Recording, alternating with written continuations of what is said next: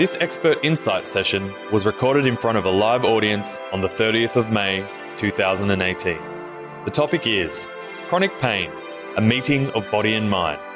On the panel we have Associate Professor Toby Newton John, Clinical Psychologist and Director of Research and Innovation, Dr. Milana Votrubec, GP Pain Management Consultant, Sky Sadokowski, Physiotherapist and Coordinator at the Pain Management Program, Prince of Wales Hospital, and Vicky, our lived experience representative. Chairing this evening is Dr. Vered Gordon.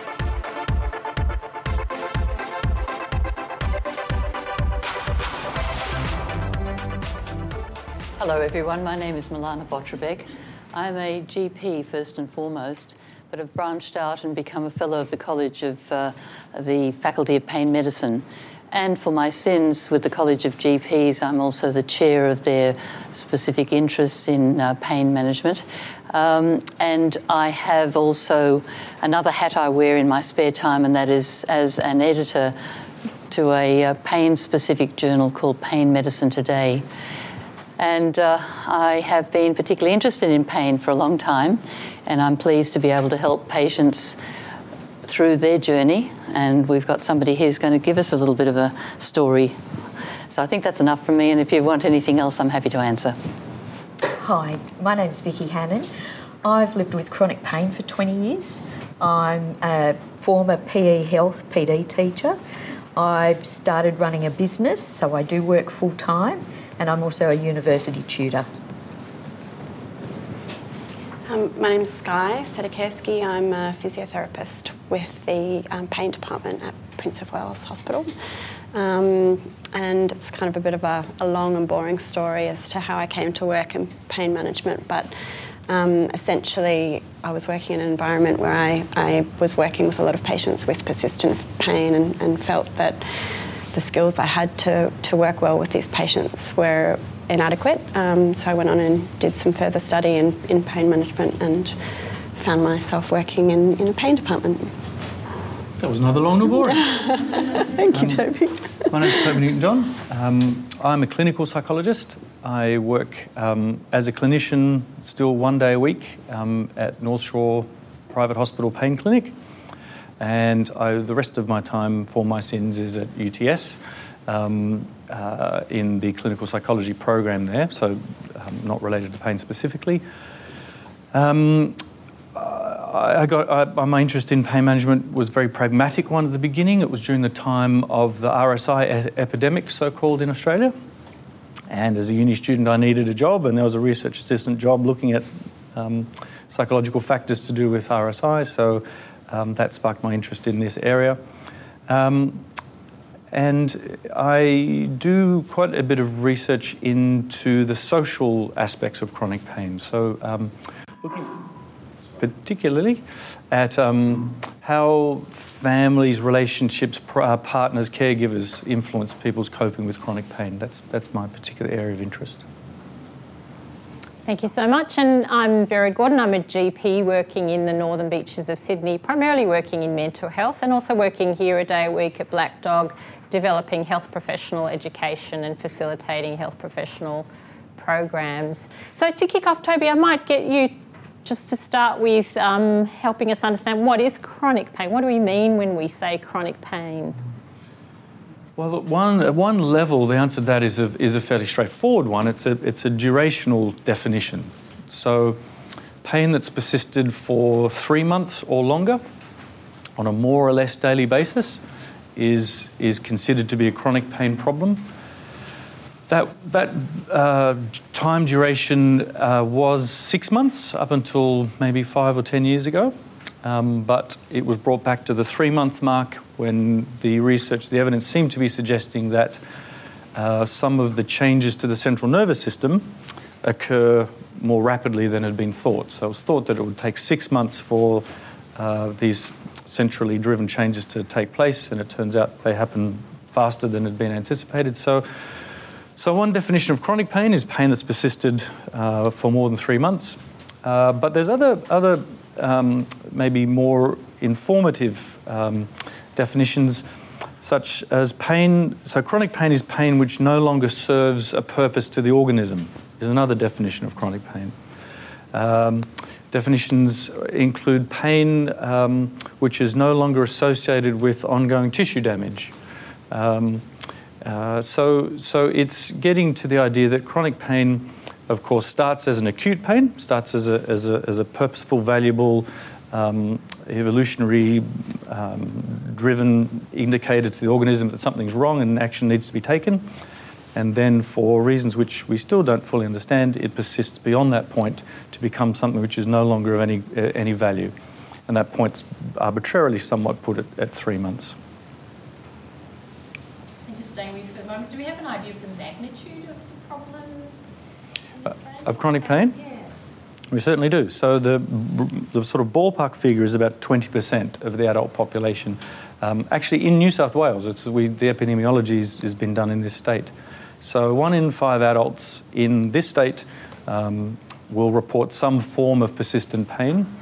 And of that group, maybe 5 to 10% will be significantly disabled to, to varying degrees by that problem. Um, so we're talking about enormous numbers of people.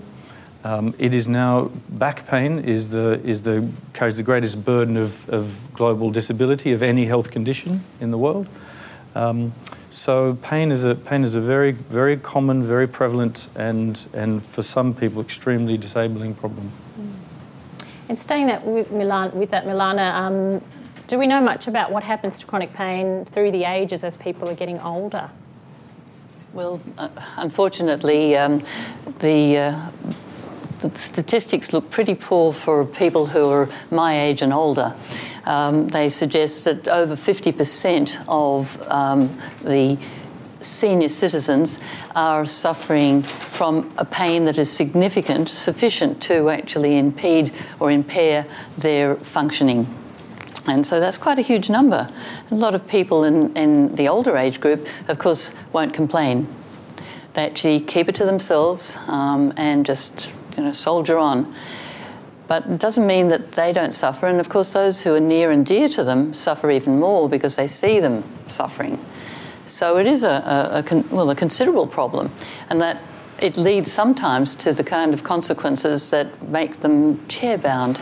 And so, Vicky, perhaps this would be a good point for you to um, let us know a little bit about what's it like to have chronic pain. What is the impact of that on your life? Um, I suppose initially I could say the first the first ten years or the first five to ten years. The first five years was a case of they were trying to diagnose what I had or didn't have or pigeonhole me, um, and there was a number of areas. So I wasn't easily pigeonholed as to what was going on or what was causing, and that was due to um, because I was a PE teacher, I was a gymnast, and I was over overactive, I suppose you could say, and had numerous injuries, had numerous surgeries, and then it was also my background. So living with, so the first, I suppose, five years, 10 years was the diagnosis, then the try and manage and things like that. So it had, it had quite an impact on everything in my life to the point of changing careers, family, the lot. So it impacted on everything. So going from a very active and friends who in the PE sporting community. So every weekend it was, you know, you're in the mixed touch team, you're in whatever social charity as well, and all the rest of it. So it was basically seven days a week down to you can't get out of bed without knowing why. It has been difficult.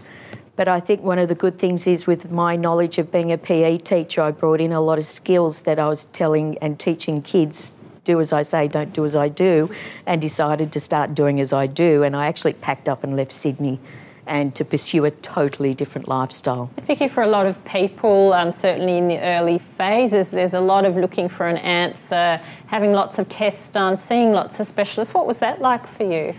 Um, that was that was difficult. It was um, because it, it was wrought with frustration, and I, to be honest, I don't think it was just the frustration for me.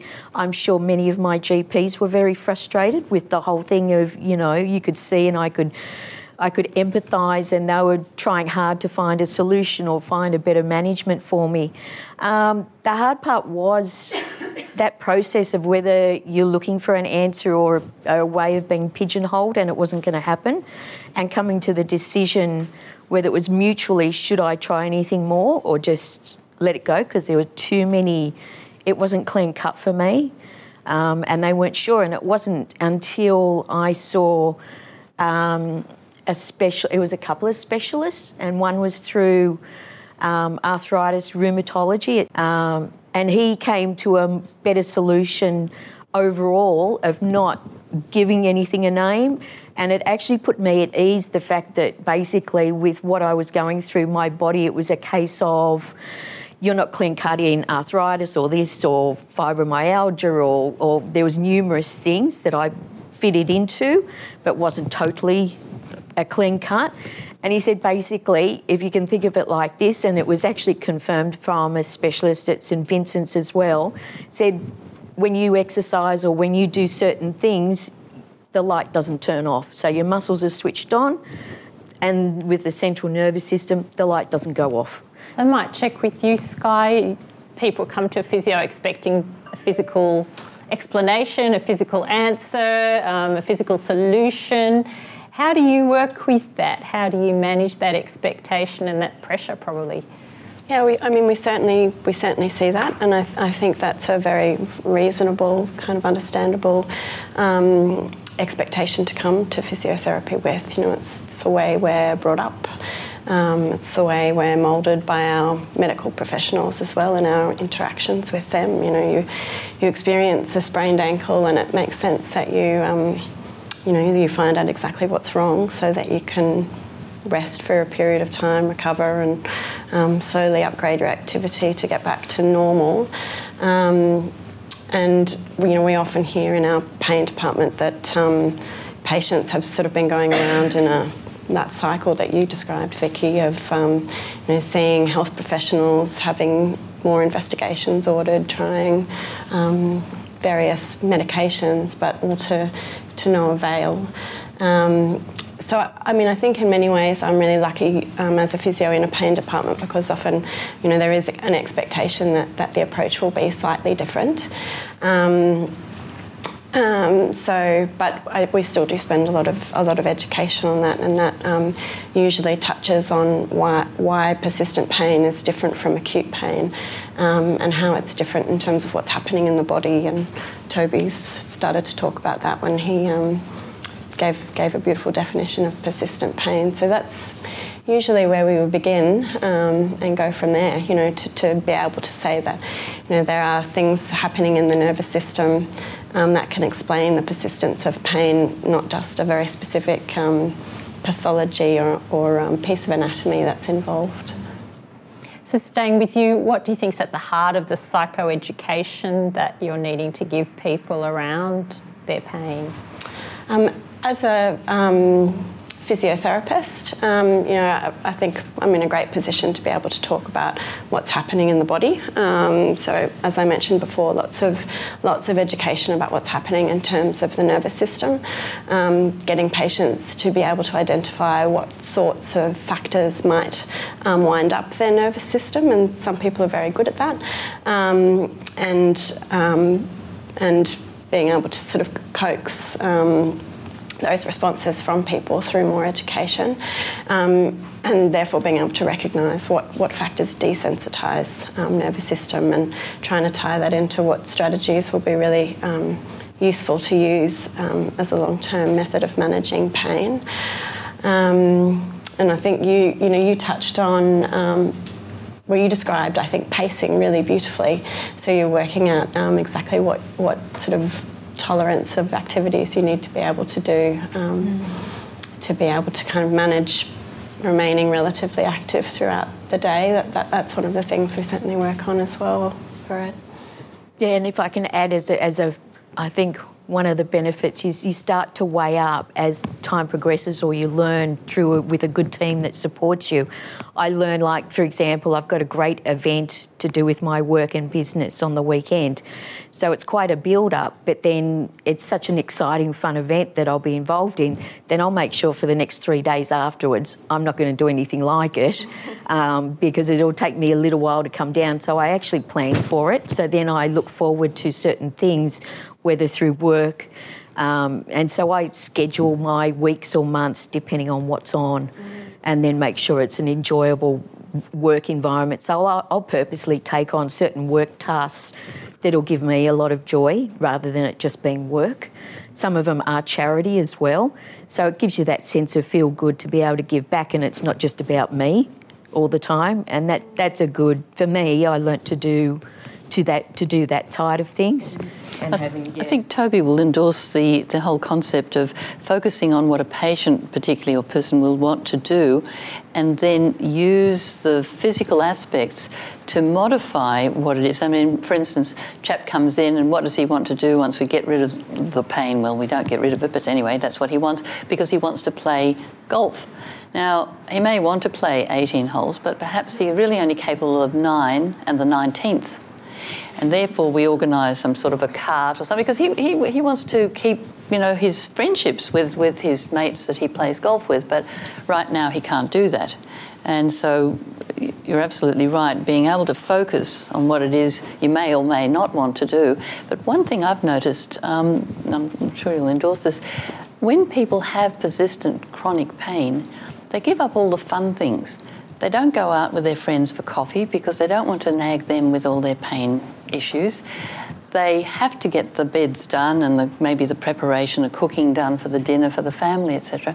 So they give up all the nice things to do all the jobs, and then they flop back onto the couch or you know onto the bed, and and that's really sad. And people don't realise that they're in fact cutting themselves short on the fun things, which you've actually recognised as being the thing to focus on, because that really gets you out of bed and gets you going so much in all that. I want to pick up, Vic, on something you said earlier, which I think is, is a sort of important part of this psychoeducation, just thinking about helping, helping folks make the transition from an acute to a chronic state and how to facilitate that. Is the shift, Vicky, that you're talking about now where you're clearly taking charge of your pain management. It's something that you're, you're the boss of and you're making the decisions about and you have responsibility for but early in the piece, I think when it's an acute problem, and it'd be interesting whether this happened to you, a lot of people naturally, they, they, they take their problem to the health professional for the health professional to resolve for them, rightly so. And, and you do that repeatedly, and you do it over and over, and you go here and you go there, and you try this and you try that. And through that process, I think sometimes we miss as health professionals, because remember, we're talking about a three month period. So that journey starting where you start with the first scans, then wait for the result, and then you see the specialist and wait for that, and then see another But Three months goes very quickly through that, that process. That the, the delivery of the message that this is now something which unfortunately we're not great at resolving, but you can do a lot for yourself in terms of managing it. That often gets gets well not, not so much missed as it comes after a long period of time where the frustration is built and the disappointment is built, and then it becomes um, not not an easy message, um, or it's a hard message to take on board. I think it's a tough message anyway.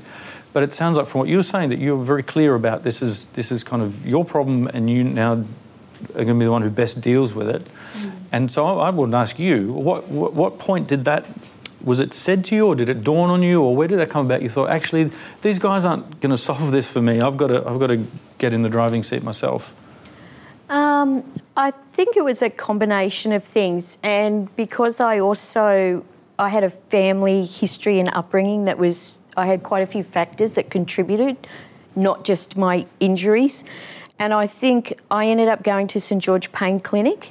Um, for their course to get an idea of what was um, involved. I also had a very good psychologist who specialised in relationships and, and pain um, out that way. And I, um, through that part of education, and then also I was being treated by um, a great, you know, it was sports and various areas because I had so many other injuries too, and they weren't sure whether it was that as well. Um, and then I realised it was a couple of physicians, and they actually they actually said, and it, and please take this the right way. They actually said, and I realised then. This isn't one-sided. Them trying to find it, you know, you trying to find a solution because one specialist said, and it was after a couple of years of ongoing treatment because it was PE, I was a teacher, so um, I was getting help along the way to maintain my career to start with. Um, so, and they actually said, We really don't know. What do you want to do? And it was it was a collaborative. It, that's what I mean. I don't want to sound negative or anything. It was actually really good to hear that. That this it was actually sorry, a bit emotional, but it was actually really good that I wasn't imagining it. And they didn't know. Um, just checking, perhaps with, with you, maybe Toby, around the mental health correlates with chronic pain. What do we know about the connections and maybe some overlaps? When, when can it look the same or? Mm, well, um, I mean, from you know, Vicky's just given us the, the kind of rationale. There are there are obviously, if you live with pain day in day out, which doesn't have any end to it as far as you can see, that medications and treatments and things aren't getting rid of it maybe cause side effects, family issues. I think, Melanie, your point about that people drop off the fun stuff and keep doing the bad stuff is partly driven often by a sense of shame that they feel bad for having their pain problem, and so they, they it's kind of they're not allowed to go and have fun. They've just got to keep doing the drudgery stuff because they feel feel guilty for having it in the first place.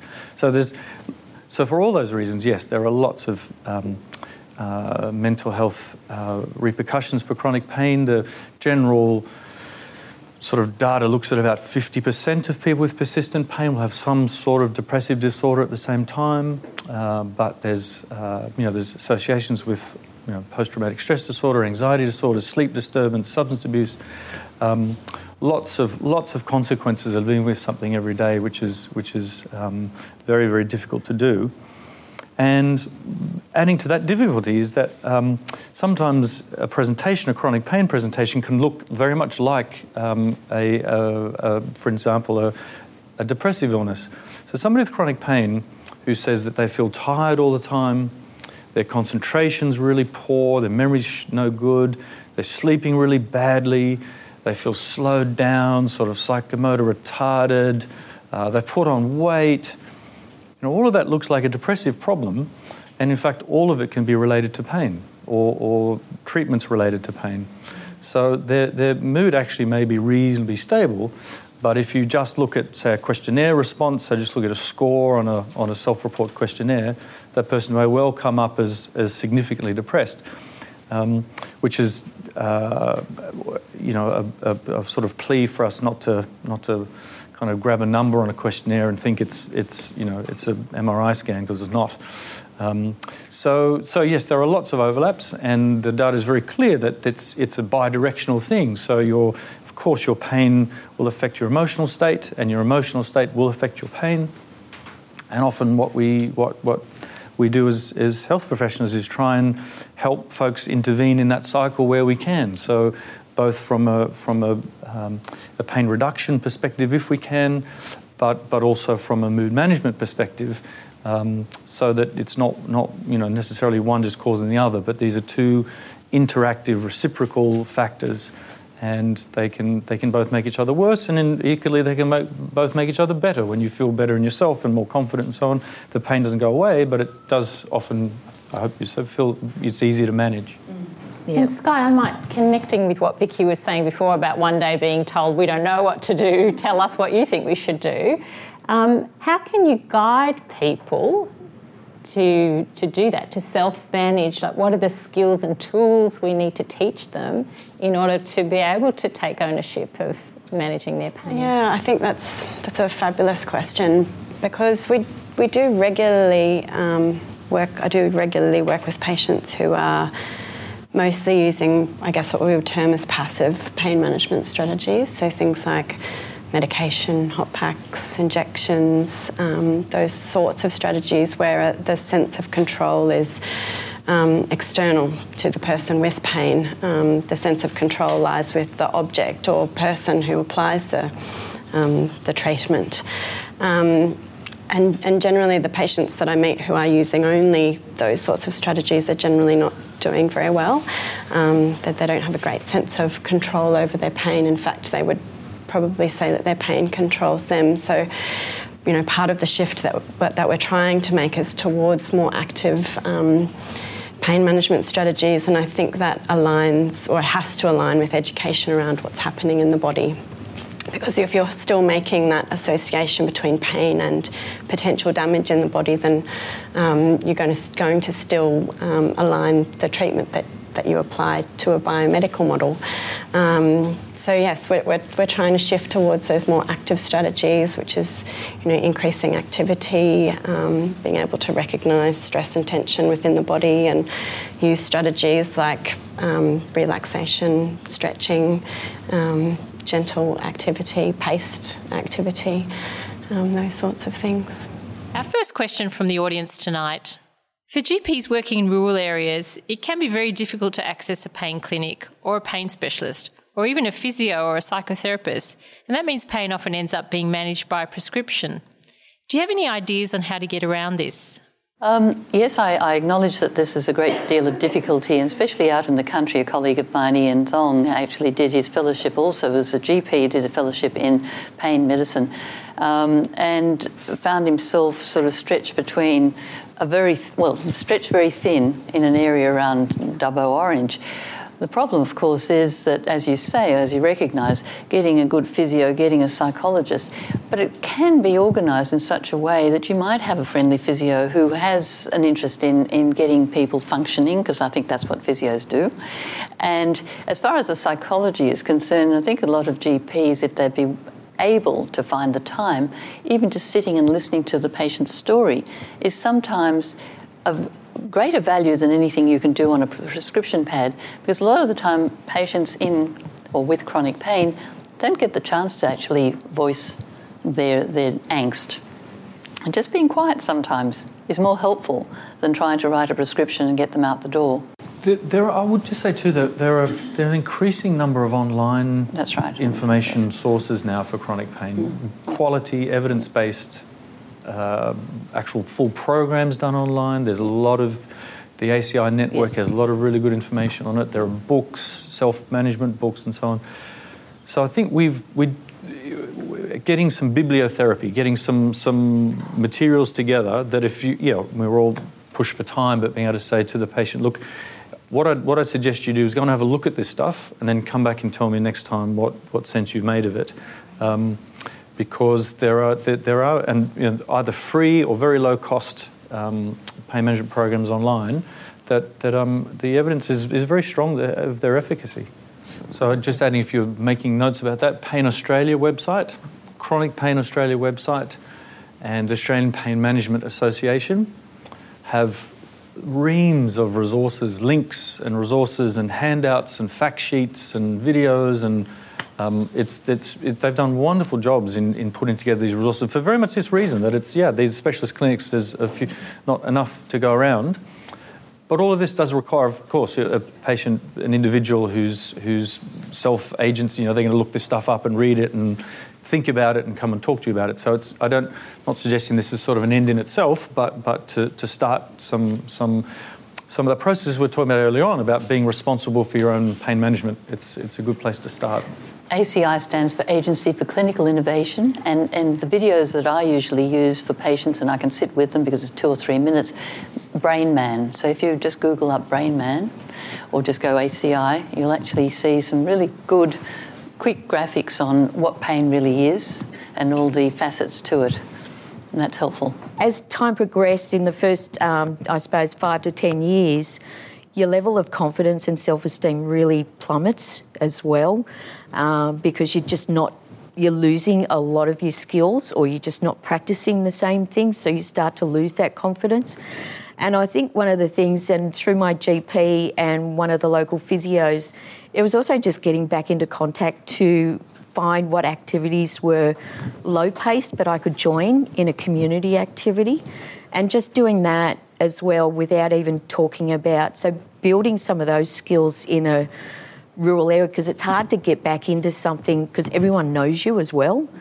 Um, so you can't hide in a rural town. So sometimes you can't go back into your same activities. But they had some good ideas on other activities, community things in the area as well, and that was really helpful for me as a as a person living outside of town. Another question from our audience: As a psychologist, I sometimes have clients who seem to need to express the severity of their pain more strongly when being asked to consider managing it differently or taking ownership of their pain. How do you deal with this in your practice?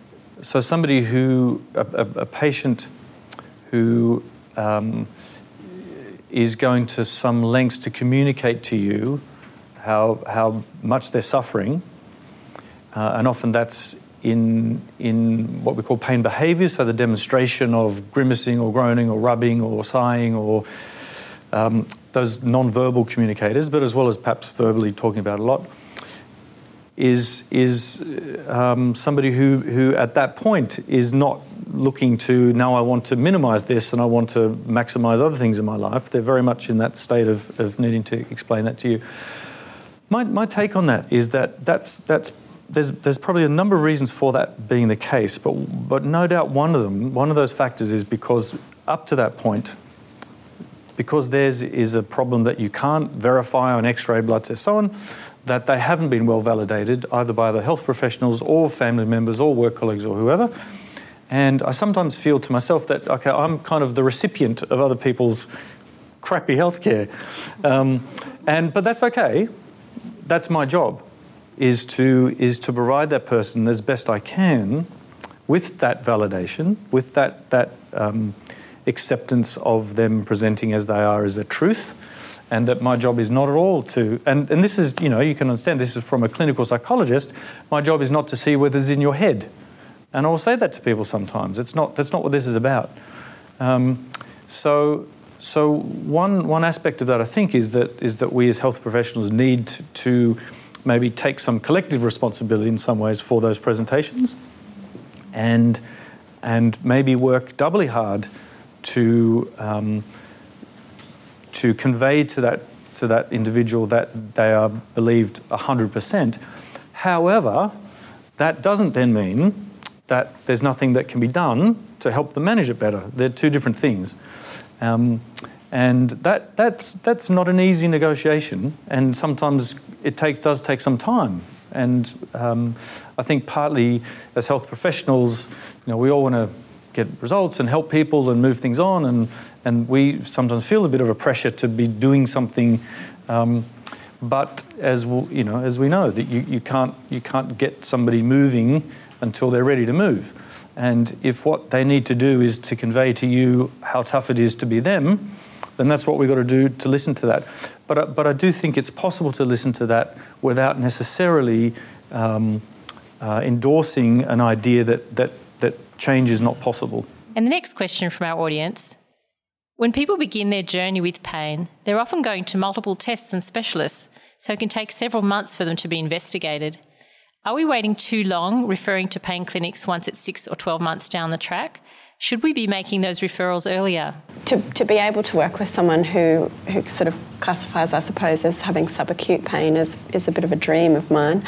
Um, so, yeah, yeah, I think six months is, is a reasonable time frame. Um, Beyond that, though, I, I, I, don't see any harm with, as you know, it's looking around the sort of three month mark, and this person is still not saying that, you know, they're really not getting any better, and, and no one's putting their finger on, okay, well, it looks very much like this it's still well we let's have a look at something else. I don't know that to, for for the, the I guess the GP is a starting point to be having a conversation about irrespective of where this lands, this is three months is a long time. And we talk about you know pain going for years and years and years. And I used to work in a pain program in the UK where the average time that people had pain before they got into the program was nine and a half years.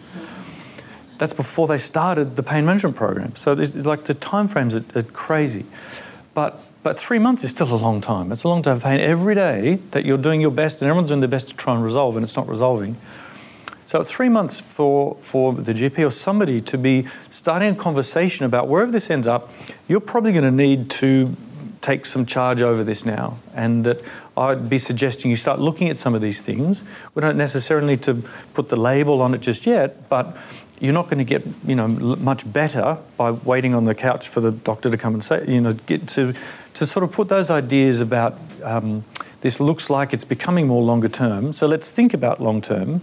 Um, and and yes, it's important we keep maybe looking at wherever the investigative journey is going, but at the same time, how about you ever think about some of the goals that you maybe have forsaken?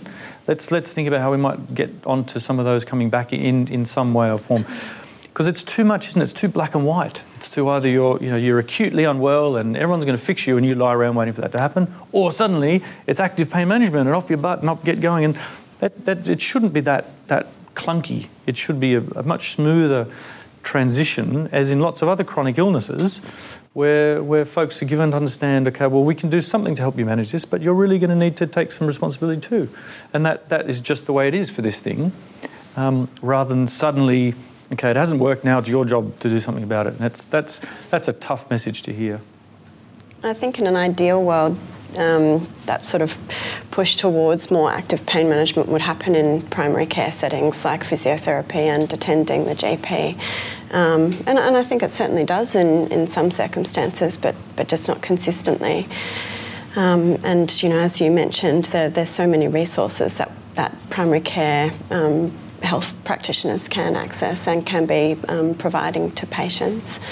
Um, we should be doing that sooner rather than later. And the next question from our audience The waitlist for publicly funded pain clinics can be very long.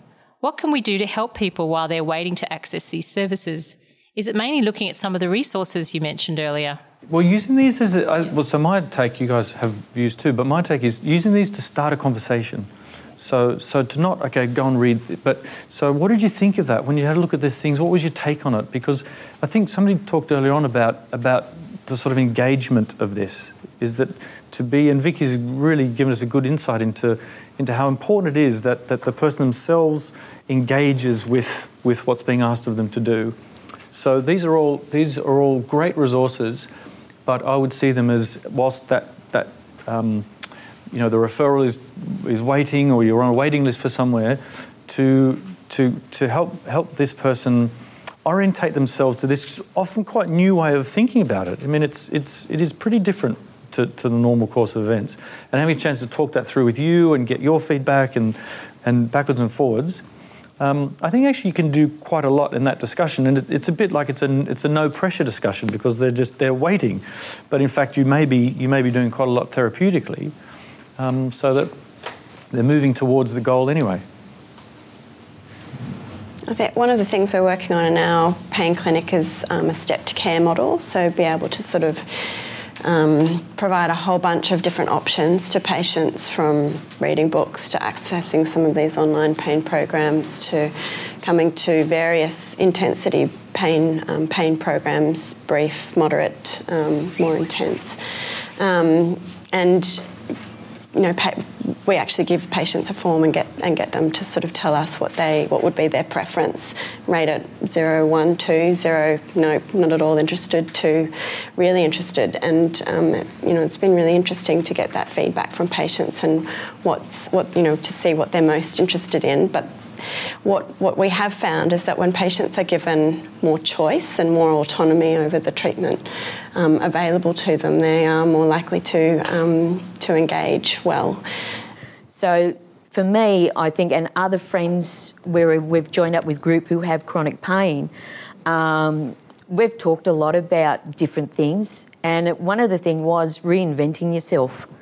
In a lot of ways, it wasn't about the pain; it was about reinventing myself as well, which can be end up being quite empowering if you get that get the right support and have a team. So I had a I had a physio team um, that at one point. Um, because of the various nerve pain that I had and the injuries I had, as well as not knowing what else was going on, they gave me a list of things, and we'd actually sit down and come up with creative ways. Because if I'm in a farmhouse and I've got this happening for a couple of days, I really didn't want to go and no appointments available, or I didn't want to spend three hours getting into town and back. Um, so we came up with a whole lot of different things I could use in the house. And in one house, we found that the door handle in the bathroom was the perfect size for a nerve spot I always got in between my shoulder blades and other blades. So we used to have actually a bit of a laugh. Another question from the audience. What do the panel think are some of the needs of people with pain that are not being met? Think education. I think first and foremost, we have to be able to educate our patients about what's going on and, and encourage them to become, you know, self-managers, if you will. Um, I think that's really important, and I think it can be started from the very beginning because a lot of patients have been walking around and wondering, how come nobody can find what's wrong with my pain? Well, you know what? We now know, and we can impart that knowledge. It's just a matter of sitting down having the time, which is the other problem. As a GP, as you all know, um, time is limited. And so, unless you're willing to treat your pain patients like a, a, a person with diabetes, you're not going to get very far.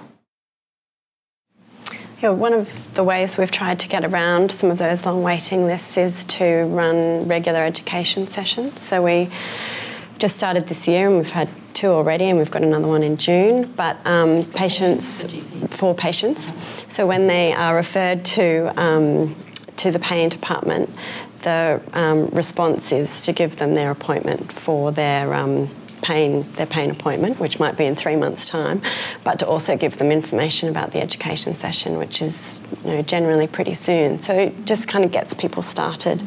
Um, and so often then before they've even had their appointment with their specialist, we've got information about their preference for learning um, and managing their problem, which is really useful. Slightly tangentially, I think what they need is, is less stigma about having the problem.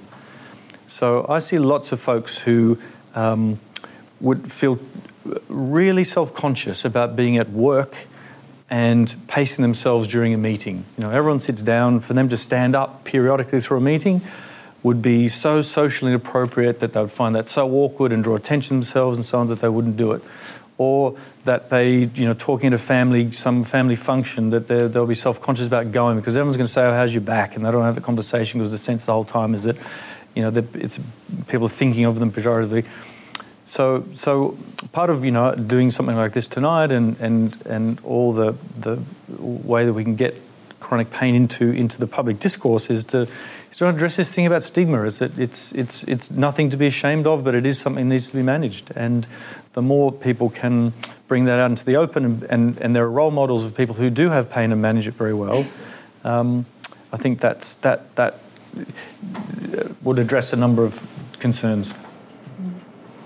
And Toby, just um, while, while Alex also staying with stigma, a lot of people find themselves on a lot of medication. Mm. And stigmatised around that as well. Can you speak a little bit around that as yeah. well on opiates and other? Well, it is. It's a, it's a, big issue at the moment, isn't it? And mm. um, you know, our, our, our, the folks that we see with pain who are taking opioid medications also read newspapers and listen to television and see, you know, the opioid epidemic and and all the the, the um, sort of literature coming over about, about the pendulum swing from pain is being undertreated and we need to give people better treatment to now we're overtreating it and we've got to get people off these terrible medications. Um, so I think there is a yeah, there's kind of a double stigma for these people. Their, their condition and now the, the, the, medication they've been given to help manage their problem is is doubly stigmatising. Tricky issue. Lots. I guess we could be here all night on that one too. But um, I suppose one of the messages there I would uh, hope is that, that we don't convey to, to, to, patients in this case that, that you know, their, their medication is going to be withdrawn, taken away from them, the tap's going to be turned off, um, because that's terribly anxiety provoking if you're, if you're taking medication like that and feel that, that you need to do that in order to function at some level. Um, it needs to be absolutely a conversation and a negotiation and a, a, a plan. And typically the idea that's put to folks is you know that, that weaning down on a medication involves weaning up on other strategies not, not just taking away something from you but giving you other ways to cope at a level that, that means that the medication becomes less less important. Um, but again that's a that's a carefully constructed conversation and um, I, know, I, know, we have a question at the back, but I'm going to just stay on this topic of medication for one second. Milana, is there a place for medication in chronic pain management? Does it have a role? Well, I think the most important thing that should be done at the very, you know, onset of any kind of program of rehabilitation that may require some analgesia, that some sort of contractual arra- arrangement is made with the patient and, and the prescriber to limit the time and monitor closely. I think it's just been unfortunately a little bit too easy to just keep writing, keep escalating, and, and we've got patients walking around with, with huge amounts of, of opioids, and you wonder how they function.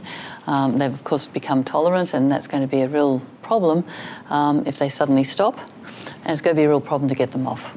And so I think there, there needs to be this negotiation of when and if you do give any kind of serious analgesia, that they have to also understand that it's, going to be for a very short time for a, for a particular focus or purpose. How do you work with patients who are on opioids? Uh, do you In what way? or without, mean? let's say, let's without opioids who are in chronic pain, do you ever recommend that they go and get some sort of analgesia more than a Panadol that they can buy over the counter? No, I don't. Um, Or a bit of anti inflammatory? yeah, no, no, No, I don't. No, no.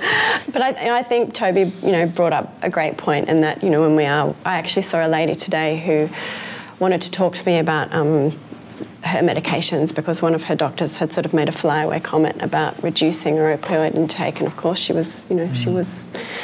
Um, understandably quite upset about it. So i had exactly that conversation with her that you know now is not the time. You know she, she had um, she had just just then described to me a flare up that she'd had two days previous, and you know it was really obvious that her methods for for managing in a situation like that were, you know, really really quite passive. So we want to try and upskill her in other other areas, and then think about medication. But that's um, just come back to the point that was made earlier on that you could envisage that scenario. So, so doctor of some kind has made a throwaway comment about, well, we should get you off these medications at some point. And the patient go yeah panic. panic.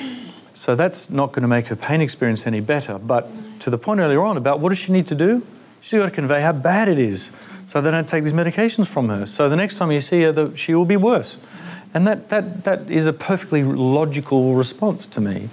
Um, it's, it's what you do. You can't show somebody a blood test, you've got to show them how bad it is. So it's sort of iatrogenic in a way, you know, we, we've sort of created that. And so, it, it- again, um, you know, we've got to be really careful with, with our language, careful with, with the sensitivities that people have. Um, not to say they can't be managed, but I'm, I'm sure that scenario has played out more than once.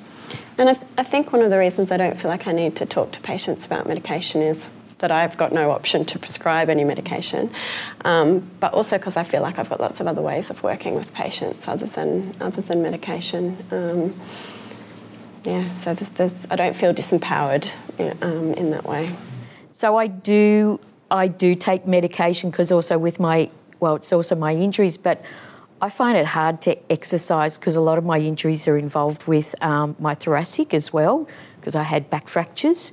Um, so for breathing for me to exercise or even try and increase my pace of walking, I get quite bad um, pain, intercostal pain, and then I can't get my breath. So my ribs, I don't, my lung capacity doesn't expand. Um, so that's a problem. So I do, if I want to exercise or do certain things, I will take something that's not going to interfere with long term um, to help manage so that I can at least exercise or join in or uh, what is it? And also if I'm having a flare up and I know if I get to the third, fourth day, it can be quite chronic to the point I'm not mobile. So I do do something to, I, I take what they've given me to help break that cycle so at least I can get a good night's sleep. But that, I, that wouldn't happen very often either. Medication's a balance, isn't it? So, Yeah. you know, really the aim of pain medications is not just to reduce pain, it's to increase function. And if the side effects from high dose opioids are so bad that you can't function, then, you know, where's the trade off? So that's, you know, that's how, often how I put medication to patients. Um, and, and usually that explanation is reasonably well received. Um, and yeah, most of the patients I see are, are taking medications that help them to, to kind of be, be more functional and engage in the lives that they, they want to live. The final question from our audience tonight Distraction and body awareness seem to be strategies that are used for chronic pain.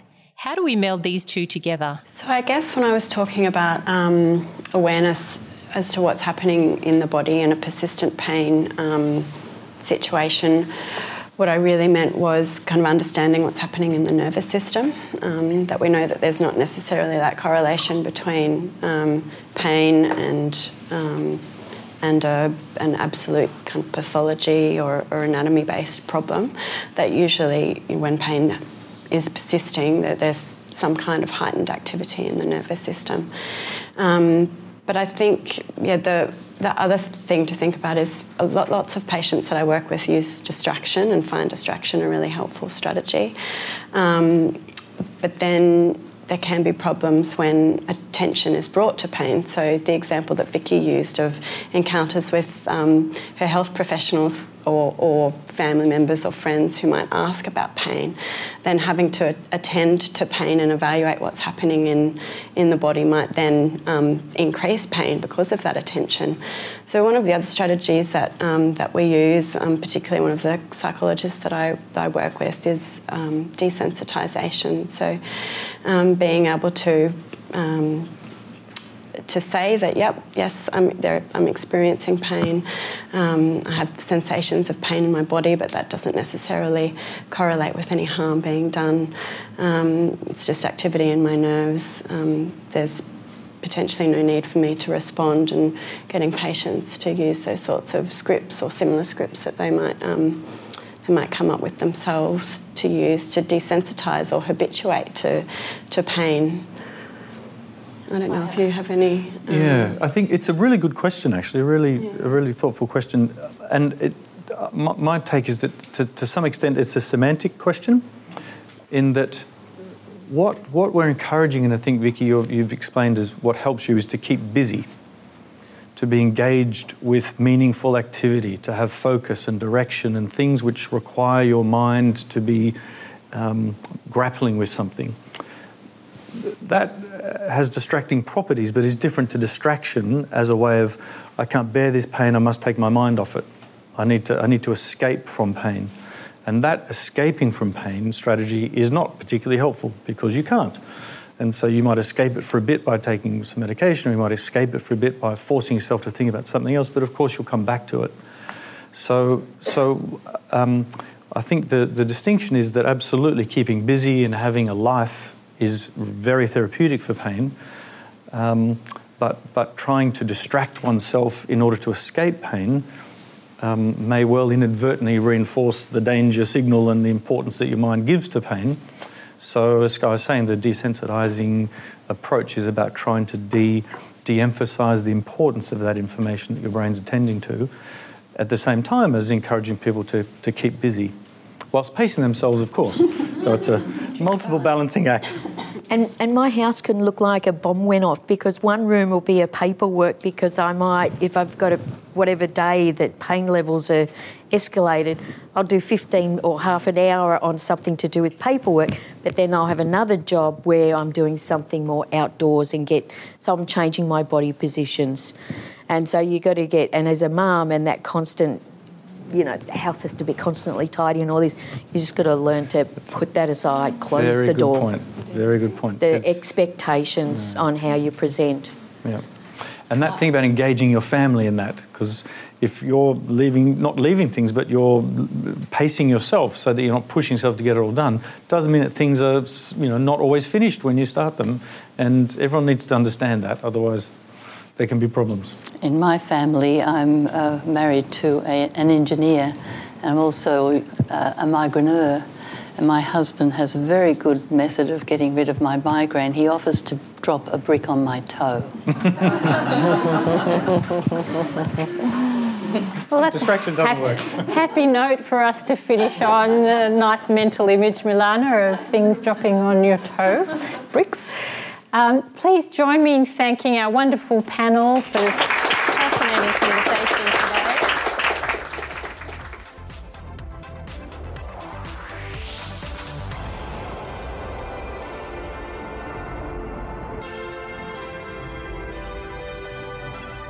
Thank you for listening.